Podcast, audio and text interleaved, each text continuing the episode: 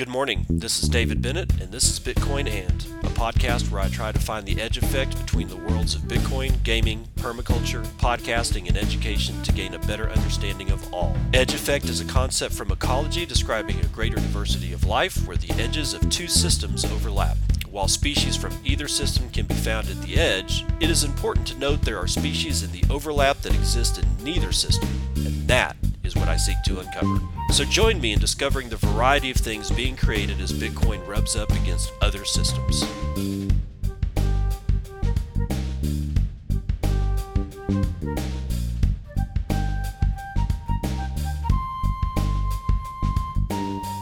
It is 5:51 a.m. Central Daylight Time. It's the 28th of July, 2021 and this is episode 463 of Bitcoin. And I wasn't here yesterday, if you noticed.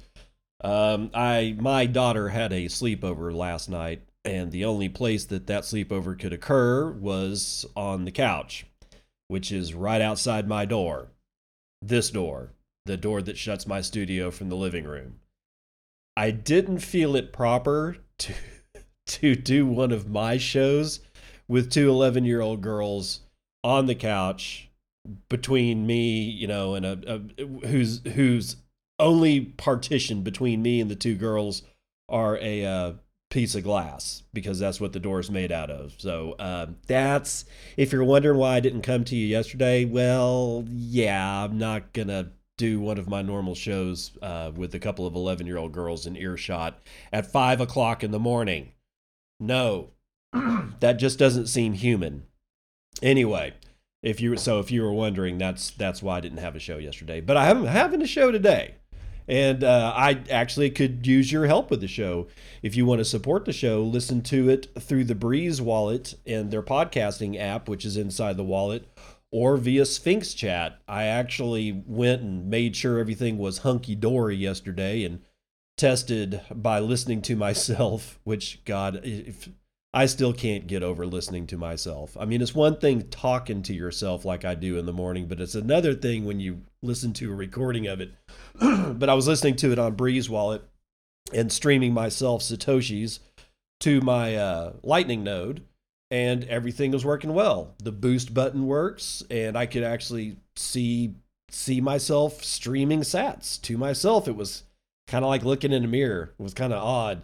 And then I did the same thing on Sphinx Chat. And yes, I'm looking at my Lightning node and I'm getting. I'm getting satoshis from uh, both Breeze and Sphinx, so podcasting 2.0 working very very well for me. And if you want to support the show, that's one that's one hell of a way to do it. In fact, that's my favorite way to do it. Like I am really loath to get a Patreon, but again, I've said it before. I, I, may just simply be overthinking it, but man, watching those Satoshi stream in on my Lightning node is is I don't know, man. That's that's just exciting because it's just so cutting edge. Also, get the word out. I mean, you know, a five star review on Apple iTunes. You know, tell your friends and family if they want to hear about what's going on on a daily basis, Monday through Friday, early in the morning on their way to commute. they can do so by listening to the Bitcoin and podcast. So help me get the word out. Uh, you know, tweet out my show announcements and retweet them, and all kinds of stuff would be very, very helpful. And maybe even the meme masters will get on board, although they may be busy. Because if you haven't noticed, they got a whole big old stake thrown at them sometime yesterday um, from Senator Warren. Yes, Senator Warren, sometimes somebody opens their mouth and something falls out and a meme is born. You got one. You're going to have one for a while. Senator Warren, crypto puts financial system in the hands of shadowy supercoders. Will Gottsegen has this one from decrypt.co at a hearing of the Senate Banking Committee this morning, well, yesterday morning. Senator Elizabeth Warren, now one of Congress's most prominent crypto skeptics, continued to sound the alarm about the potential dangers of blockchain technology. The hearing, titled Cryptocurrencies What Are They Good For? featured testimony from three industry commentators Jerry Brito of the pro crypto think tank CoinSetter, uh, Coin Center, Marta Belcher, an attorney and board chair of the Filecoin Coin Foundation, and Angela Walch, a professor at St. Mary's School of Law. Quote, all the warning signs are flashing, said Warren of the crypto market. The hype, the volatility, the wild claims that turn out to be false. All the crypto market grow as the crypto market grows, so do the risks to our financial stability and our economy. Oh my, Warren part of Warren's issue has to do with the idea that crypto isn't really all that decentralized or disintermediated, as is often argued by the faithful. Much of the wealth remains concentrated, and the largest companies and mining pools have ways of exerting control over the systems. Quote, Instead of leaving our financial system at the whims of giant banks, crypto puts the system at the whims of some shadowy, faceless group of supercoders and miners, which doesn't sound better to me, she said.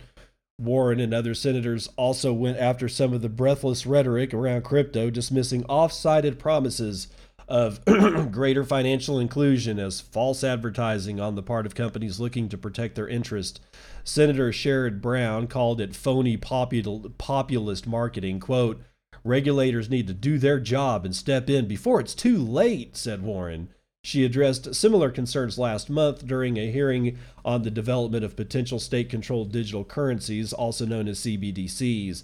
Yesterday, in a letter to Treasury Secretary Janet Yellen, Warren made an explicit plea for stricter regulations around cryptocurrencies, citing risks from stablecoins, DeFi protocols, and more. Quote, the longer that the United States waits to adopt the proper regulatory regime for these assets, the more likely they will become so intertwined in our financial system that there could potentially be serious consequences if this market comes under stress, she wrote. Oh, come on. All right, so she's oh, old Pocahontas has some good points here.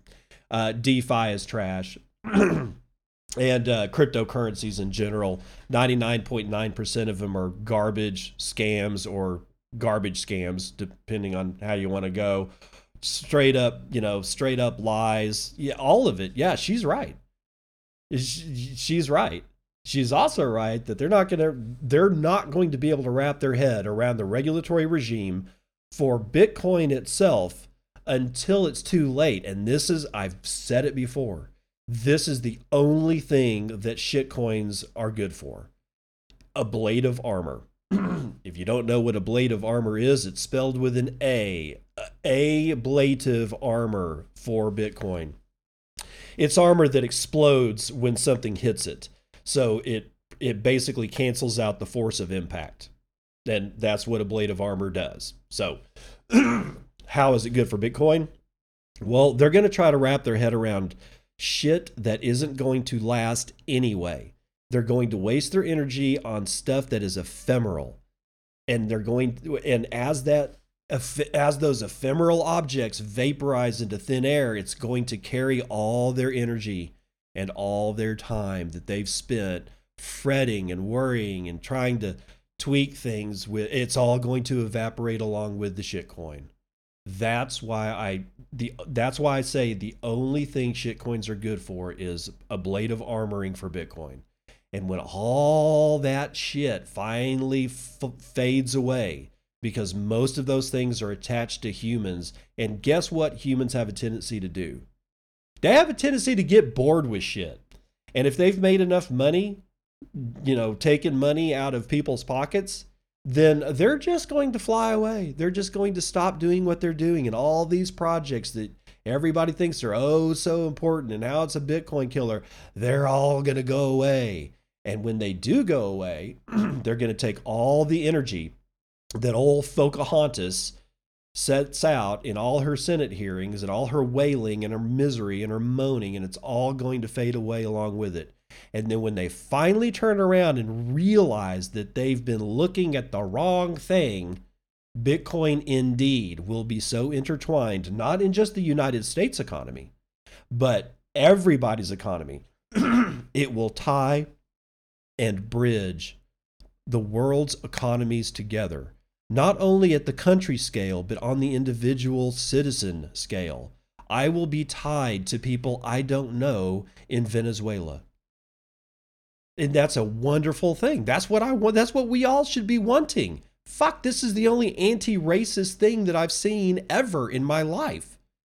It crosses borders, it crosses languages, it crosses cultures, it, it binds the entire citizenry of the world together, and it doesn't need a central banker, Elizabeth Pocahontas Warren, to do it. So, in a way, old Pocahontas is correct, but she's looking in the wrong direction. And honestly, honestly, guys, do not interrupt your opponent when she's making a mistake. Now, let's get on to lightning, which is going to make it even worse for old Pocahontas. I got a tweet here announcing a new LN router graph, and there's a hashtag associated with this tweet called uh, that's a hashtag zero base fee. Now, this is Severin Alex B uh, at S E V E R I N Alex B, all one word. I am happy to have collab- collaborated with Rene Pickhardt and developed a graph that displays the progress of zero base fee. Rene has done amazing work for the Lightning Network and am happy to support it. And him and Rene have apparently collaborated on this thing called lnrouter.app. lnrouter.app forward slash graph forward slash zero base fee or zero hyphen base hyphen fee, something like that. Just go to lnrouter.app and I'm sure it's there somewhere. Anyway, it's a visualization of all the route or all the, the uh, channels and all the routers or lightning nodes that have basically zero base fees. What's cool about it is that it will show a Lightning node that has uh, fee based channels as well as non fee based channels, which means there's no fee to use that channel. And you can pick between the two in the visualization graph, and you can look at only the nodes and only the channels that are zero base fee. Like some of my channels have a base fee.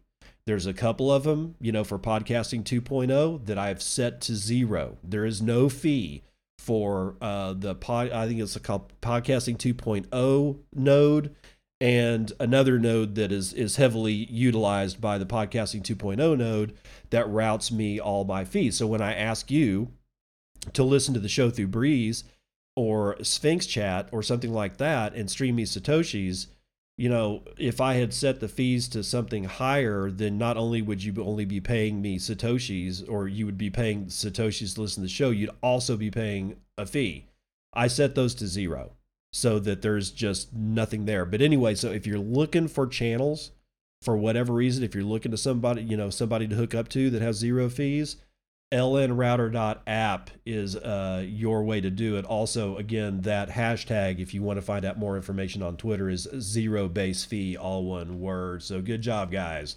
Now, Bank of England says Britcoin will fuel rising Bitcoin prices, says DeVere CEO Namcios has it for Bitcoin Magazine.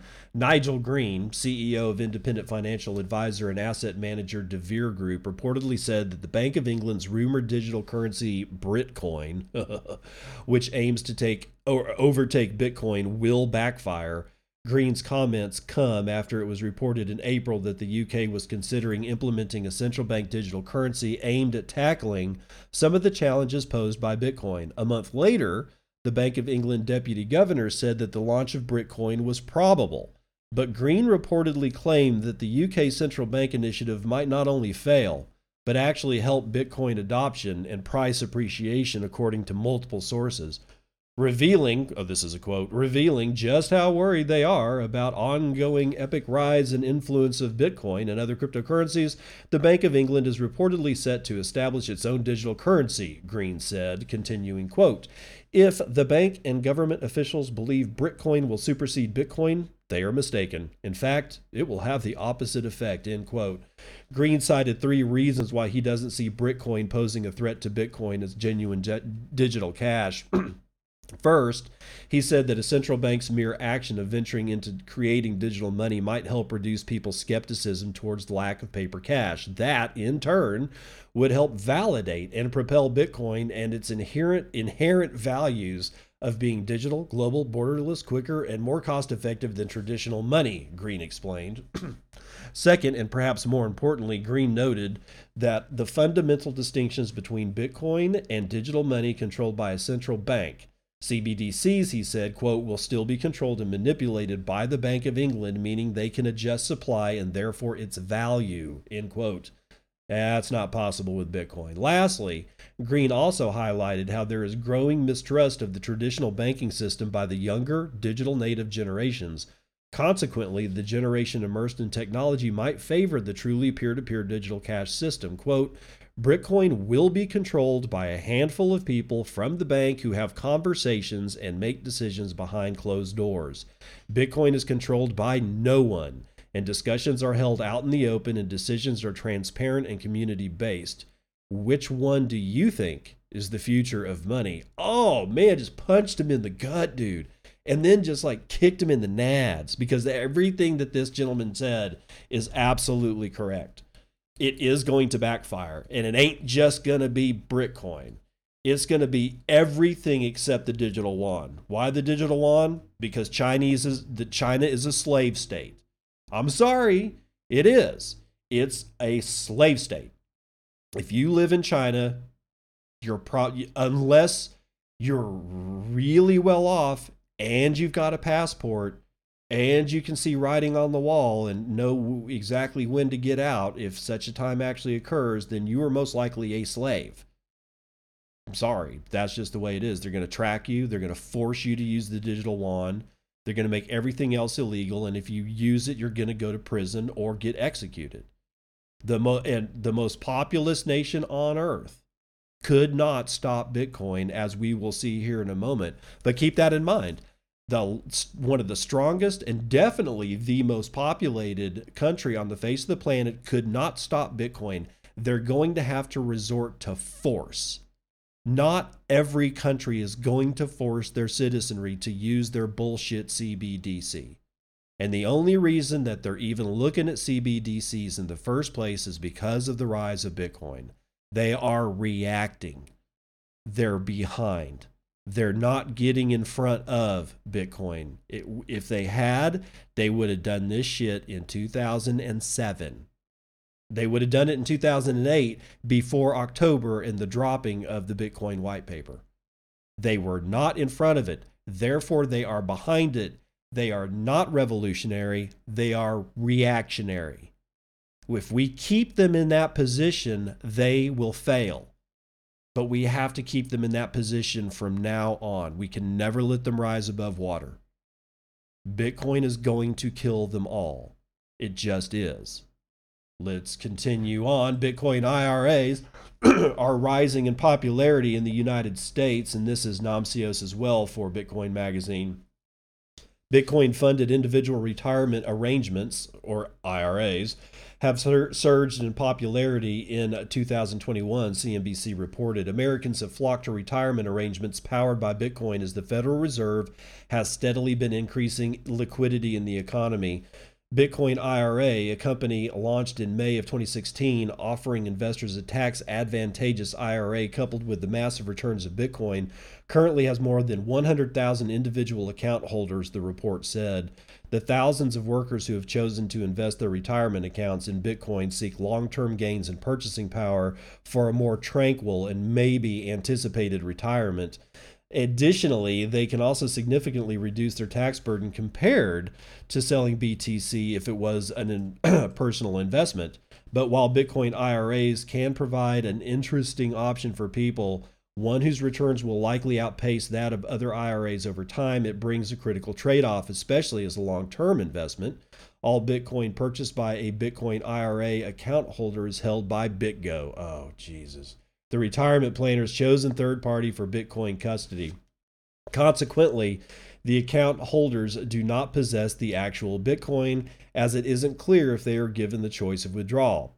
To custody one's own BTC is important because Bitcoin is money and you can only freely spend money that you own and hold yourself. Furthermore, since Bitcoin is a nascent money early in its monetization path, Exchanging it for dollars might not make sense 40 years from now. As Bitcoin becomes widely adopted and its principles and characteristics are tested and demonstrated over time, it might reach full monetization and become a widely adopted unit of account. In that case, dollars would be worthless and the Bitcoin IRA account holder would not be able to reap the benefits of holding Bitcoin. Oh, come on.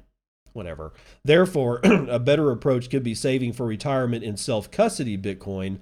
The retired individual would enjoy true sovereignty by holding peer to peer, uncensorable, unstoppable money, something worth far more than uh, dollars and tax cuts. Okay, that one's okay. It's kind of confusing here. One of the reasons why you you know this is a little confusing to me is that you can't just spend out of any if it's an actual regulated IRA in the United States, it's not a bank account. It certainly isn't a checking account. You don't just spend out of your IRA like you're whipping out your credit card because there are there are tax implications, right? There's also penalties. You're not supposed to touch that shit until 65 or some or 60 if you take early retirement, I suppose, but whatever. So you know, the only problem really here I see is the fact that the custody is at BitGo. Those people have no business in the Bitcoin space. It just um, they were on the wrong side of they were on the wrong side of everything in 2017. We won't get into it, but as to this particular you know this particular Bitcoin IRA, the actual the the product that they're talking about, which is Bitcoin IRA, all one word. Um, Jeff Vandrew, I think is his name. I and I'm pretty sure he's down in Austin. I hold on for a sec. I, I want to make sure this is correct. Yeah, it's Jeff Vandrew. It's spelled V A N D R O U X. So I guess it's got some French Cajun kind of thing going on. Anyway, uh, met Jeff really at BitBlock Boom. He's a really nice guy freaking cut like a son of a bitch too, man. He's a weightlifter. Anyway, he's uh, has uh, well here here's his bio on Twitter. It's economic populist, attorney, CPA, bodybuilder, developed a Bitcoin IRA where you hold your keys. Okay, he's got a product where you hold your own keys, right? And I think I think he's working with Unchained uh, over, which is also in Austin, but it's uh, keykeeperira.com keykeeperira.com. If you're looking for an IRA, hit up Jeff. Okay. I don't know about this Bitcoin IRA thing, but I do know that Jeff has been doing this for quite a while. He has a good product. He presented on it at BitBlock Boom last year in Dallas. So, yeah, go give him a call instead. Now, Stronghold. Oh, ooh, ooh wait, hold on before I do this. We're going to do a whole segment on mining. Get ready. Okay, get ready because it's like mining is is getting hot again, dude. Bitcoin miner Stronghold files for a Nasdaq IPO. This is Bitcoin Magazine as well in Namcios. Bitcoin mining company Stronghold Digital Mining is filed with the United States Securities and Exchange Commission for a proposed $100 million IPO. The firm plans to list its Class A common stock on the NASDAQ global market under the ticker SDIG. Stronghold is a vertically integrated Bitcoin mining company that operates a wholly owned low cost power regeneration facility in Pennsylvania. The company's business model is focused on converting coal waste directly into value through Bitcoin mining. when rain or snow meets sulfur rich waste coal dumps, the largest water polluter in Pennsylvania is formed. Waste coal acid mine drainage, otherwise known as AMD.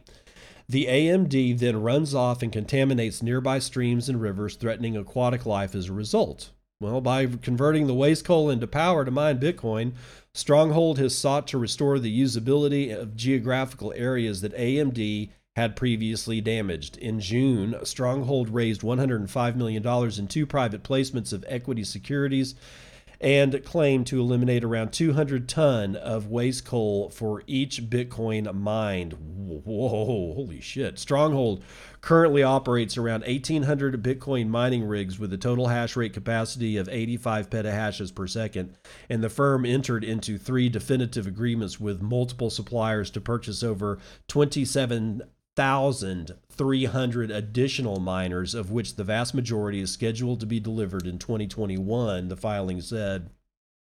The Bitcoin mining company shared that it intends to use part of the IPO proceeds to purchase additional miners. Uh, oh my God. Yeah, additional miners while it seeks to increase its hash rate capacity significantly. Stronghold also said that the firm would sell Bitcoin for fiat currency from time to time to cover operating costs based on their initial cash management policy. So there you go. Now, if they're correct and they really are getting rid of 200 tons of waste coal for every Bitcoin mined, okay, so do the math. If they win a full block at 6.25 Bitcoin, multiplied by 200 tons of waste coal, of which there are mountains of it in coal producing regions all over the world, it's not just the United States. Getting rid of this shit, because this shit is poison it really is. But nobody knew what to do with it. I mean, you can't just shove it in a landfill because you get the exact same effect, right? It's still going to rain on it. It's still going to produce this AMD crap. It's still going to get into water tables, groundwater, streams. All you do is you lose a whole bunch of landfill space so you can't throw people's garbage into it. So this is solving, in my opinion, an even larger problem than flared, you know, waste flared gas out of the oil fields of West Texas and Utah and the like. this shit is deadly. It kills fish, man. It ruins stuff all over the place. So the fact that they can just shove it in a burn box and use the heat, you know, either the the you know, however they're producing their electricity, either through steam generation or whatever, this is this is good for the environment because it gets rid of it. Nobody wanted to burn it before because the cost to just get rid of it in a burn box without producing anything else, that's why there's piles of it everywhere. It wasn't worth it. Now it is. People are looking, and I predicted this shit well before I started even doing this show. And also, I predicted this shit a long time before I even knew about Bitcoin is that people are going to start looking at landfills like gold and silver mines. If you think I'm crazy, just straight up batshit crazy, you wait. Within 10 to 15 years from right now, you're going to have landfills that you couldn't give away sell for $1500 an acre if pro- and probably a lot more than that later on when people realize just what is is under there but what's happening is that we're waiting on technologies all the time to make something valuable. And I'm not saying that we're going to burn the trash in landfills to mine Bitcoin. I think cheaper and more power generative things are going to come online because of Bitcoin. And then the knock on effect is going to be somebody who says, you know, I could actually just burn a whole bunch of trash and get the raw materials out of it on the back end, sort of like a distillation rig, where you get like you're not just burning it into the atmosphere as much as distilling it like crude oil, where it actually is going to pay you to grind it up, put it into a furnace, grab, you know, somehow or another, grab all the nickel out of it and, and refine all the gold out of it and refine any silver out of it. Have like, you know, I don't know, pure carbon come out of it so that you can sell it for, you know, biochar or something like that. That's going to happen. Right? That's going to happen. Believe you me, man, that's going to happen. And moving on, we've got Crusoe Energy. They want a loan to expand their Bitcoin mining operations. Mining is going nuts, people. This is Namcios, Bitcoin Magazine. Data center firm Crusoe Energy Systems is sounding investor interest for a loan to expand its Bitcoin mining business, says Bloomberg. They're seeking $100 million to $125 million debt deal backed by Crusoe's Bitcoin mining and generation equipment. Deal discussions are reportedly in the early stages. I'm going to pause right there. What are they doing? They're leveraging what they already own to get a loan to buy more and expand their facility. Those mining rigs that they have right now, that's the capital investment it doesn't go away. Just because you bought a miner does not mean that you've lost the money. And these guys are proving it. And if this model works, you're going to see an explosion of mining facilities expanding. It's going to go, it's going to be like a forest fire. Continuing on, Crusoe wants to close an investing deal by the end of this year to capture the exponential growth of Bitcoin more quickly, the report said. The company is reportedly working with investment bank Ducera Partners LLC. Crusoe is a Denver based firm that seeks to provide oil and gas companies with a solution to natural gas flaring. The firm helps those companies capture otherwise wasted surplus gas. Since renewable energy sources are usually intermittent, oil and gas might continue to play an essential role in providing reliable energy for the future development of society. Crusoe seeks to help make fossil fuels less harmful to the environment by cutting down on the industry's standard practice of flaring unwanted natural gas the industry usually resorts to burning off gas, a byproduct of oil drilling, because it is more cost effective than selling it. but by leveraging that excess gas to mine Bitcoin instead, energy producers can use low cost energy that would otherwise waste uh, to reap the outsized returns of Bitcoin. In April, Crusoe closed a $128 million Series B financing round led by Valor Equity Partners. Dude. And it gets even better major Thai telecom operator plans to outmine all of Southeast Asia. Alex McShane is writing this one for Bitcoin Magazine because nobody else is covering this. That's why there's four or five in a row. the Stock Exchange of Thailand listed subsidiary of Jasmine International called Jasmine Telecom Systems has announced ambitious Bitcoin mining plans. JTS plans to become the largest Bitcoin miner in the 10 nations comprising the Association of Southeast Asian Nations. The Thai telecom operator will install 500 Bitcoin mining machines over the course of the third quarter in this year. In the following year, they are going to scale it, the mining operation tenfold, installing a further 5,000 machines in partnership with the Jastel network at industrial locations around Thailand on the timing of this bullish expansion from integrated telecommunications and IT services, president of JTS DeSuite, no way I can pronounce that name. Now is a good time for JTS to invest in Bitcoin mining, given its widespread adoption and the incident in China that caused the hash rate to drop to an eight month low. Based on these remarks, it is clear that Mr. I'm just going to use his first name, Mr. Doucet, has been planning to mine Bitcoin for some time, getting in at what many miners would consider an opportune moment just after the Chinese ban and major hash rate decline. JTS looks to bring 50,000 machines online, scaling its operation by 100x before the next Bitcoin halving. This would bring about 5 exahashes of power onto the network, which, even by the next halving standards, would be an impressive percentage of global mining power and would make JTS the largest Bitcoin mining operation in Southeast Asia. At this scale, JTS could mine about 16,000 Bitcoin per year. Holy smokes. And with all this mining activity going on, guess what? Mining difficulty expected to increase for the first time since China cracked crackdown. I love it. It's the system works beautifully. This is CoinDesk David Pan. Bitcoin's mining difficulty may be set to increase for the first time since China's crackdown.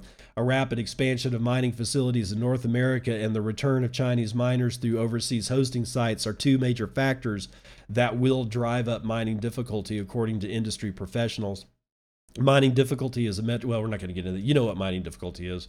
Mining difficulty has seen a continuous decrease since chinese government uh, called for local authorities to shut them all down across the country in may on may the 21st the latest biweekly difficulty level posted on july the 17th is the fourth downward adjustment since the crackdown. Quote for the first time since china hash rate lights went out we're anticipating next week's adjustment to be positive a roughly 1.75% increase, according to Seattle based Mining Luxor's newsletter on Saturday. Even before China's crackdown, big North American mining companies such as Marathon and Riot were already expanding their operations due to Bitcoin's historic bull run in early 2021. Quote, while we saw the big hash rate drop across the network during that time, other miners were also deploying new hardware, Hansen said. It was just drowned out by the disconnection in China, end quote. I'm just going to stop it there. There's no reason to go on. And we got to run the numbers.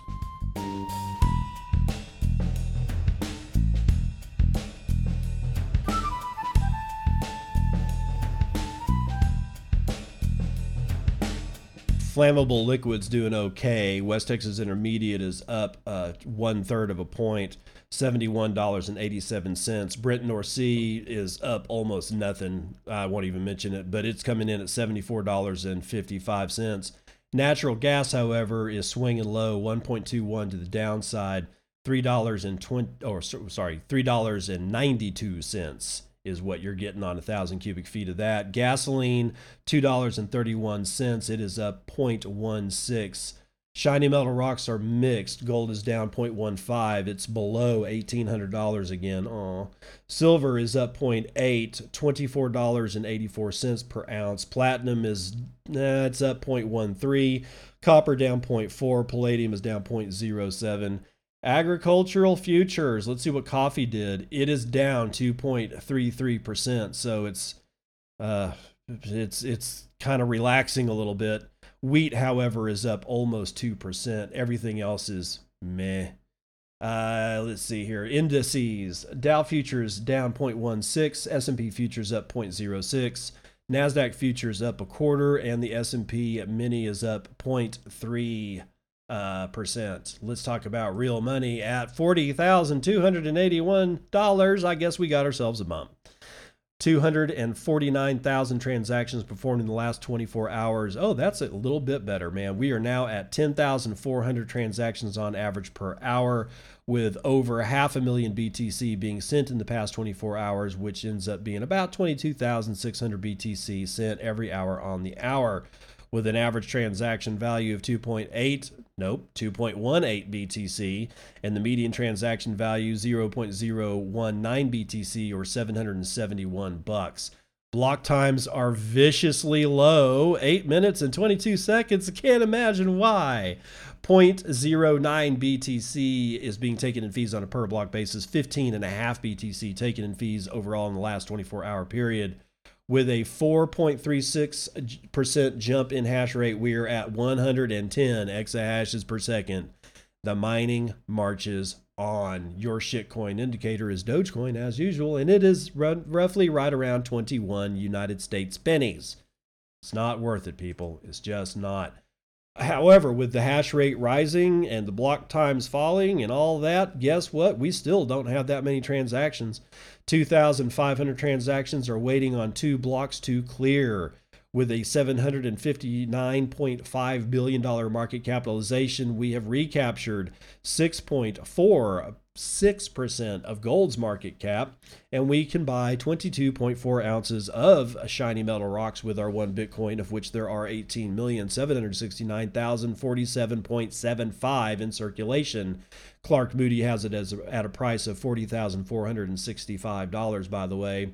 There are over 2,000 uh, Bitcoin in the Lightning Network. We crossed that a couple of days ago, by the way. We were last time, actually, I guess we crossed it we crossed it either yesterday or after I did a Monday's show. I'm not sure, but it's 2024.12 BTC in the Lightning Network. That's a capacity value. This is all all time high shit, by the way, dudes. $82.0 million of capacity value. We have 13,166 nodes that we know about with 59,419 payment channels that we can see. 71.0% of the entire Lightning Network is now run over Tor. That's 1436.86 BTC flying around the Lightning Network in blinded fashion. Nobody knows, bitches. They're all shadowy. They're shadowy payment channels. Then there are 7,858 Tor nodes on the Lightning Network. That's going to do it for Vitals.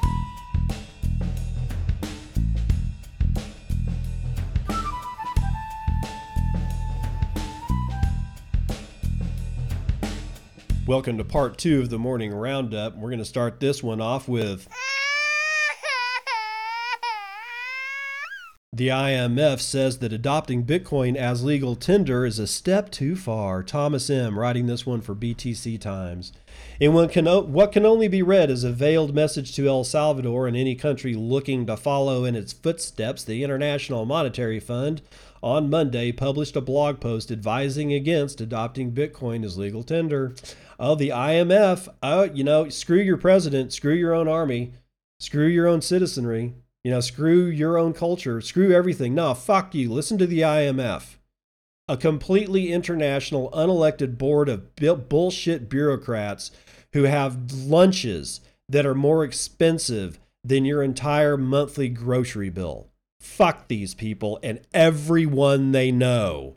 Authored by Tobias Adrian, director of the IMF's Monetary and Capital Markets Department, and Rhoda Weeks Brown, with a hyphen in it, director of the IMF's legal department, the blog post drives or dives into the topic of adopting crypto assets as national currencies, or rather, why the IMF representatives believes it's a bad idea. Quote, Bitcoin and its peers have mostly remained on the fringes of finance and payments, yet some countries are actively considering granting cross payments legal tender status and even making these a second or potentially only national currency.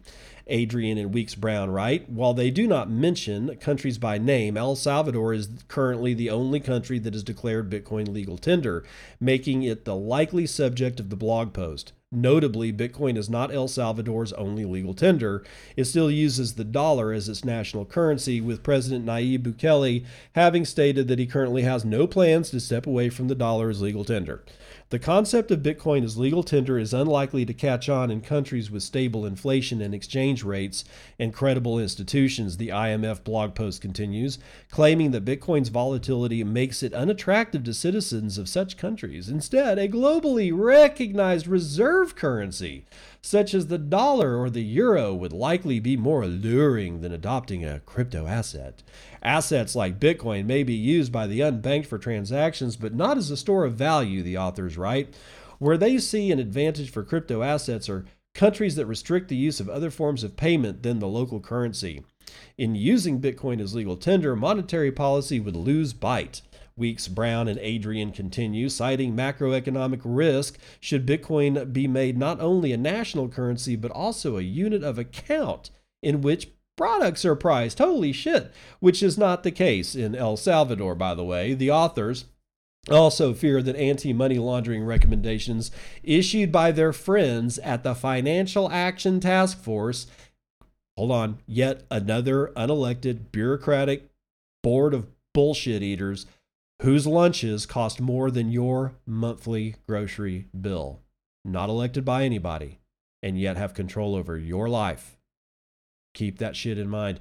Anyway, issued by the Financial Action Task Force can't be effectively implemented at this point, which they say results in increased risk for illegal activities through Bitcoin. Oh no. Further, the blog post speaks of the large amounts of energy required to mine Bitcoin and other proof of work assets, stating that the ecological implications of adopting these crypto assets as a national currency could be dire. Oh my God almighty. Really? Jesus, look, give it to him again, pal.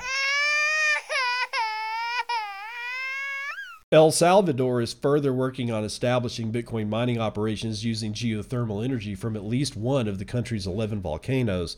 Should the country go through with its plans, volcano powered Bitcoin mining would, in fact, be as environmentally friendly in consuming energy than anything else.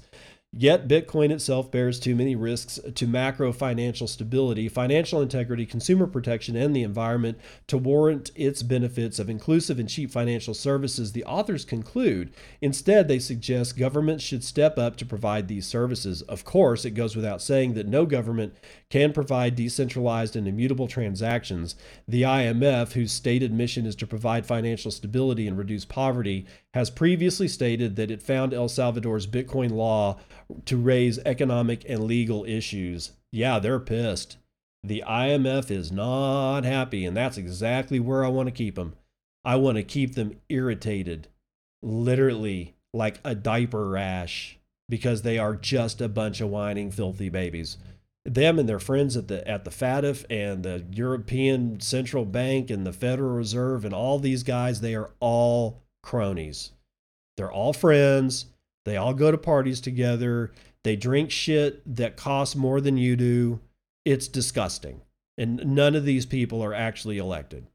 And this is why with this is why you get failures like you were seeing around the world. It all it's all happening at once, man. People are pissed. I mean, you got like well, I can't remember the country. Uh, oh, was no France some people broke into a town hall somewhere in some village in France, and I don't know if it seemed like a pretty big town hall, if the pictures were correct. Took Macron's uh, picture off the wall, the president of France, and destroyed it in public. And that's not just France, people. There have been protests. I mean, France has been protesting for over, well, over a year, maybe two. And they don't even talk about the yellow vest anymore. No, they're not showing you the pro. They're they're showing you bullshit protest. They're not showing you the real stuff. Because if you knew what was really happening, you'd be like going, "Well, it looks like the world is ready for a, a, a complete revolt," which has never happened before, by the way, in the history of the world. There's never been a worldwide revolution. It's never happened. It'll probably happen before I die, by the way. And Binance, oh yay, yay, oh Binance. Binance cuts withdrawal limits and rolls out tax reporting tool. Helen Partz tells us how CZ is about to bend you over the table from Cointelegraph. Binance, the world's largest cryptocurrency exchange by trading volumes, continued its efforts to maintain dialogue with global regulators by introducing withdrawal limits and a new tax reporting system. The company officially announced on Tuesday a major update to its Know Your Customer policies, significantly reducing maximum withdrawal amounts for users who have not completed full identity verifications. Effective immediately for new Binance accounts, users who have completed only basic account verifications will be unable to withdraw more than 0.06 Bitcoin per day. Let's do that again. Effective immediately. For new Binance accounts, users who have completed only basic account verifications will be unable to withdraw more than 0.06 Bitcoin per day, which is worth roughly $2,400 at the time of writing. Previously, the maximum daily withdrawal amount was capped at 2 Bitcoin or about 80 grand, Binance CEO Changpeng Zhao noted on Twitter. According to the announcement, Binance will continue applying new withdrawal limits for existing units users in units is probably more more apropos. Uh, let's do it again. According to the announcement, Binance will continue applying new withdrawal limits for existing users in phases starting from August the 4th. That's coming up, people. The exchange expects to have adopted new withdrawal restrictions entirely by August the 23rd. Binance users who have completed full identity, identity verification will still be a, able to withdraw up to 100 BTC in a day or $4 million at BTC prices at the time of writing. Withdrawal limits refresh daily at 00 colon 00 a.m. So that's, you know, like 12 a.m. what Greenwich Mean Time. Binance also rolled out its new tax reporting tool on Wednesday. The reporting system is an applications program or rather an API that enables Binance users to track their crypto transactions, transfer their transaction history to third party vendors, and obtain instant overviews of their local tax liabilities. The new initiative is part of the exchange's broader strategy to expand user protection and risk management protocols. According to Binance's tax reporting instruction page, users can now select a third party tax tool to transfer their transaction history. Quote, Binance is not endorsing any particular third party tax tool software. Please exer- exer- eh, da, da, da, exercise your own discretion and or consult your personal tax advisor based on your personal tax circumstances and requirements when selecting the third party tax tools. Binance did not immediately respond for a request for information on the usage of the new tool. The news comes amid Binance aggressively adopting new trading restrictions in an apparent effort to respond to on global, ongoing global regulatory crackdowns on the exchange. This week, the exchange delisted margin trading pairs for three fiat currencies, including the euro, Australian dollar, and the British pound sterling.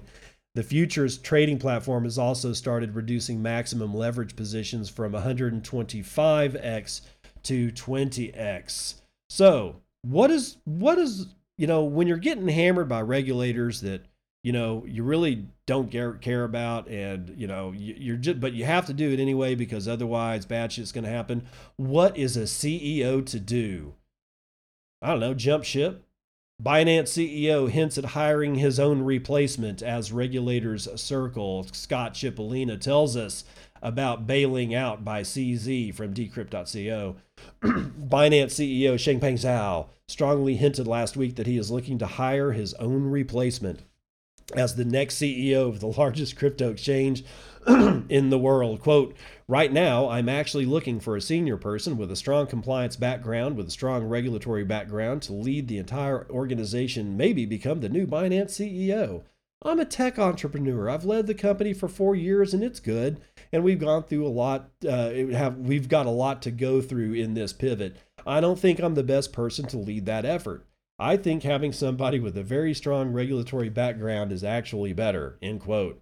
His comments came at a virtual summit in conversation with Mayuka Panich, Chief Investment Officer at SCB 10X, the venture arm of Thailand's Siam Commercial Bank. In the same interview, he discussed his aim to take Binance public. Binance has made a series of high profile hires in recent months, some of which have come in the wake of the exchange's fraught dealings with many of the world's financial services regulators. In April, it named former U.S. financial regulator Brian Brooks the new CEO of Binance US a move seen as an effort to make good with lawmakers. Earlier this month, it hired Jonathan Farnell, formerly of eToro, as Binance's new director of compliance. CZ's previous rhetoric on regulation has been an interesting journey. In April of this year, CZ spoke about the, the crypto industry's broad relationship with regulators during a session on Clubhouse. Quote, if I was the regulator, the most logical thing I would do is look at the existing regulations in the traditional financial space and bring them into crypto. One of the most basic and commonplace tenets of those existing regulations is for companies to be licensed to operate in the jurisdictions where they do business, but CZ has never made it clear where Binance is headquartered, arguing repeatedly that the company is truly decentralized with no headquarters and that nobody nowadays agrees on one definite definition of a corporate headquarters anyway. Quote, everybody's definition of a headquarters of a company is slightly different. When you ask how to define headquarters, is that an office where people sit? I worked from home for the last three and a half years, he told Decrypt. That way of thinking might find favor among crypto enthusiasts who are naturally quite inclined to appreciate the values of decentralization, but it has not found favor with the world's regulators. Yes, because they're fucking dinosaurs. In the UK, a Financial Conduct Authority spokesperson told Decrypt that the regulator has a huge issue with Binance's apparent lack of headquarters. Oh, okay. oh, in recent months, Binance has also fallen afoul of regulators in Italy, Japan, and the Caymans. The exchange has also been dealt death blows by banks, payment processors, and even rival exchanges like FTX, which bought out Binance's shares in an obvious move to distance itself from the exchange. It is unclear whether CZ has concrete plans to step down from Binance Decrypt has reached out to Binance for further comment, but if CZ does step back from the top job at the massive business he founded, his successor will have plenty on their plate and will have to prioritize engaging with lawmakers. Yeah, you better learn how to get on your knees. Now, let's get out of regulation land and into something more fun. Joshua Cheriton has this one from BTC Times. A bloviating no coiner emits more carbon per day than half a dozen Bitcoin transactions, says Coin Corner Research. A transaction on the Lightning Network produces less carbon emissions than posting on social media or even breathing for a few hours, according to Bitcoin exchange Coin Corner's latest researcher or research. Citing public data from the UK Parliament, US Energy Information Administration, and Our World in Data, the article lays out the calculations in a transparent, methodical manner. The research authors, including Coin Corner CEO Danny Scott, agree with many in the Bitcoin community that judging Bitcoin or Lightning's energy use and emissions on a per transaction basis is flawed, especially since a disproportionate use of that energy comes from fixed costs such as mining and securing the network not in individual transactions. The calculation below shows that only 0.0099 grams of carbon emissions come from sending an actual transaction itself versus 144.5 grams of CO2 produced from running the entire Bitcoin and Lightning infrastructure for one year. This shows that a sharp increase in the number of Bitcoin transactions would not significantly impact the overall emissions of the network, but network detractors tend to assume that transaction numbers and emissions scale linear, linearly. In reality, as transactions scale up, Lightning would become more efficient on a per transaction basis due to economies of scale. The calculations also show that even with fixed energy expenditures for mining and infrastructure included on a per transaction basis, Lightning is still extremely energy efficient compared to other activities and products we take for granted. For example, The process involved in producing one glass of orange juice uses as much energy as 10 lightning transactions, each of which could theoret- theoretically transfer millions of dollars in value. One particularly jarring example shows the incredibly high CO2 costs associated with producing a supposedly eco friendly electric vehicle. The EU estimates average or estimated average for electric vehicle production is a whopping 18 million 750,000 grams of CO2 per car. That's equivalent to 129,000 lightning transactions. These numbers are incongruous with Elon's famous tweet announcing Tesla's suspension of Bitcoin payments for environmental reasons even if Tesla accepted Lightning payments for all of its roughly 500,000 vehicle sales in 2020, the CO2 emissions from the transactions would barely equal that of producing just four Tesla vehicles.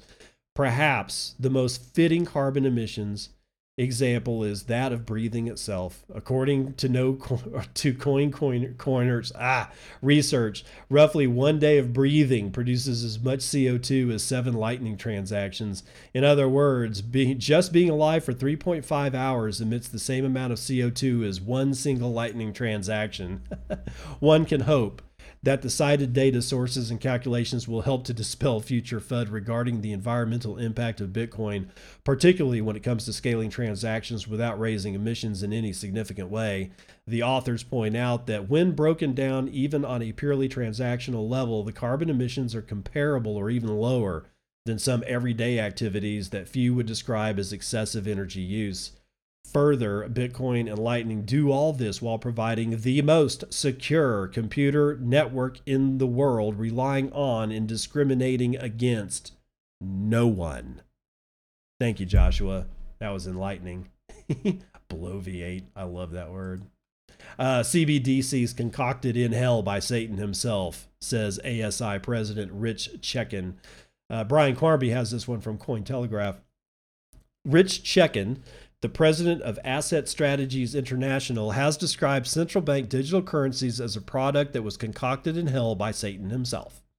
ASI was founded in 1982 and deals in alternative assets such as precious metals, foreign currencies, and pre 1933 U.S. gold coins and offers a precious metals trading platform.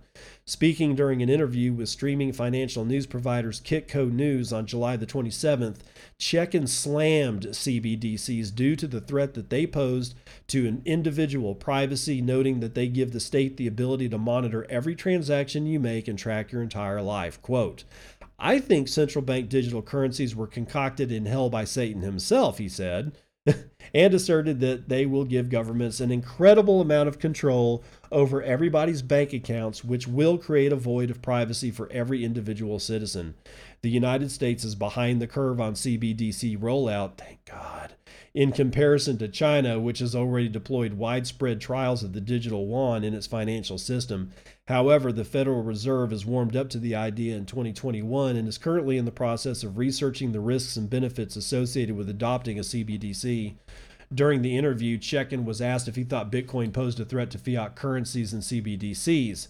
The ASI president stated that it was too early to tell as he thinks Bitcoin has performed as a speculative asset so far, but hasn't been tested enough as a currency to become a threat to the dollar yet. Quote, it's not a threat. One of the options for Bitcoin is to be a form of currency, but there's not widespread adoption and penetration, so we really haven't tested that model, which is why I think it's partially acting as a speculative asset. I think we need deeper penetration, and then we will see if it becomes a threat what the government is capable of doing to hold on into its power position, he added. Unlike figures in the precious metals sector, who are often pro gold and anti crypto, Checkan stated that there was a place for both, as he thinks they perform a different function for your portfolio. Checkan views gold as a store of value and advocates allocating 10% of your portfolio to that asset. His, he views Bitcoin as a speculative asset that may become a store of value in the future, and it su- suggests a 1% to 2% allocation in a portfolio with regular cash outs to bank profits. So there you go. He's not even a hater. Amazing, isn't it? Amazing. That's going to do it for the morning roundup.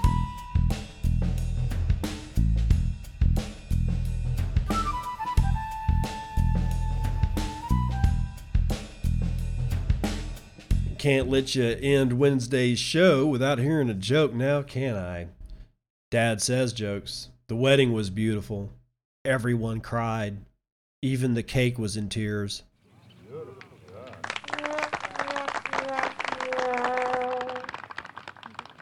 Help a brother out, listen to the show on Breeze or Sphinx chat apps and uh, stream me some Satoshis. I love seeing them stream in and I love talking to you guys. And it would be great to get that uh, value to value exchange on that. Also, you know, uh, promote, help me promote the show. I need your help. Now, I'm I'm I'm not going to beg, but I'm not also going to not ask for help. That's just stupid. But I'd like to see I'd like to see the show grow. And one of the best promoters that I can find are you guys. You guys do more more work in 15 seconds for me than I can do all damn day. It's it's it's amazing to see and I'm I'm grateful for every single retweet that you give me when I see people saying, you know, quote uh, quoting me in a tweet from the show. Man, it's like that's really cool. That that is every bit as cool as seeing Satoshi's stream into my lightning node. It's a brand new world for me and it's it's wonderful. It's absolutely wonderful. It's like nothing that I've I mean when I started this show, I really didn't think it was, you know, ever going to do anything, but it was part of my community service because you know Bitcoin has given me so much insofar as waking me the fuck up. If nothing else, if Bitcoin did nothing else but just wake me up and shake me out of my quote unquote civilian shit, then it's done more for me than any priest, and any teacher, whether high school, elementary, college, you name it, any mentor has ever done for me. So I had I felt I I had a need to give back to the community. But when people started really listening to the show and and now like I get quote tweeted and I get invited on other shows, it's something that I had I never imagined would happen. And all of that is because of you guys. It really is. It's it's really not me. I don't have a marketing department. You guys are my marketing department. I mean, I don't rather I have one. I don't pay I don't have enough money to pay for proper marketing is what I'm telling you. So all the marketing that's been done honestly has come out of you guys. And I thank you for that. Help me out. Continue to do that and I'll see you on the other side. This has been Bitcoin and and I'm your host David Bennett. I hope you enjoyed today's episode and hope to see you again real soon. Have a great day.